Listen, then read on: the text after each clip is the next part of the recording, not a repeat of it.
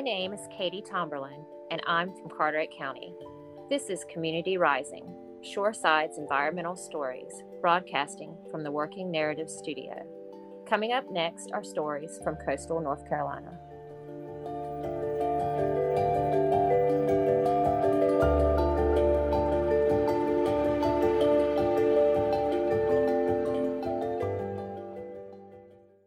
Name is Emily Donovan. I'm co founder of Clean Cape Fear.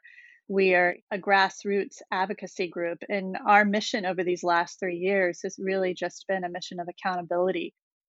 So, Chemours, it, it sits in Fayetteville, North Carolina, and they manufacture PFAS chemicals, um, chemicals that they sell to industries uh, like the aerospace, defense, uh, consumer product industries. And we formed in June of 2017 when we learned that Chemours, which was formerly DuPont, had been dumping large quantities of PFAS chemicals into our river, which was the primary source of drinking water for a quarter of a million residents.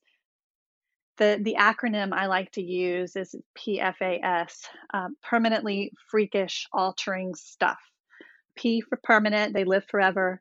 They're freakish because these are man made chemicals. Nowhere is the carbon fluorine bond um, naturally occur in our environment. This is a completely man made chemical.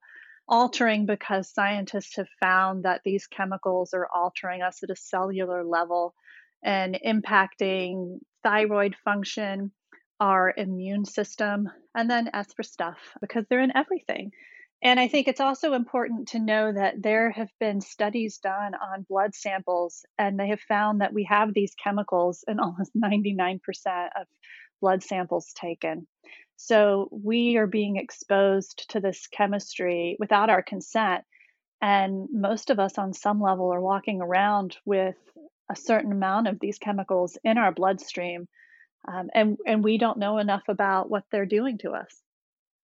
So it's my understanding that uh, when we learned in 2017, when we learned that uh, had been using our rivers, their chemical waste disposal, um, did come out publicly and say that they had been releasing these chemicals into our river since the facility started making fluorinated chemicals, which was around 1980.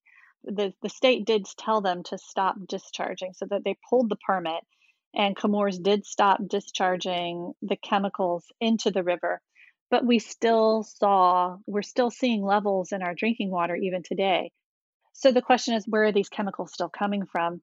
And what researchers are telling us now is that the chemicals are coming from underneath the plant. The plant has been so heavily contaminated for decades that um, the groundwater table underneath the plant seeps up and it leaks into these seepage channels into the Cape Fear River. And so that's where we're seeing these levels. And those levels, you can't remediate that. They said it's going to take decades and billions of dollars to try and clean it out, or decades for it to flush out naturally.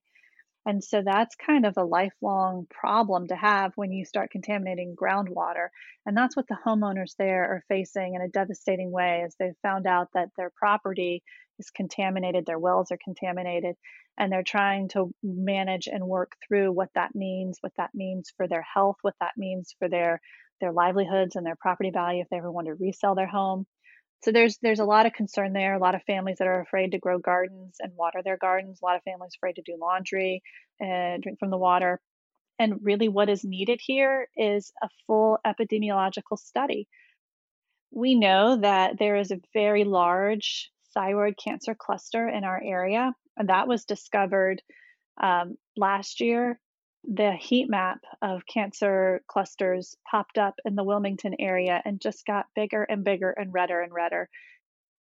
Three bills have been recently proposed that would help address some of the PFAS contamination problems in North Carolina.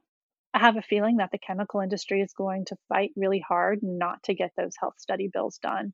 Because if a health study bill um, shows that your exposure would potentially cause an illness, well, that creates a level of liability that we've seen these companies try and fight tooth and nail not to be attached to. First of all, we need to stop the exposures.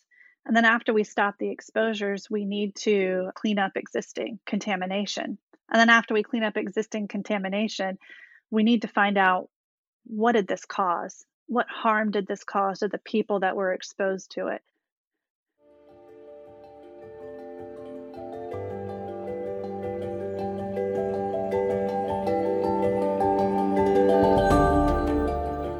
Listening to Community Rising Shoreside's Environmental Stories. This podcast is a special project of Shoresides and Working Narratives. Do you have a story from our coast that you would like to share?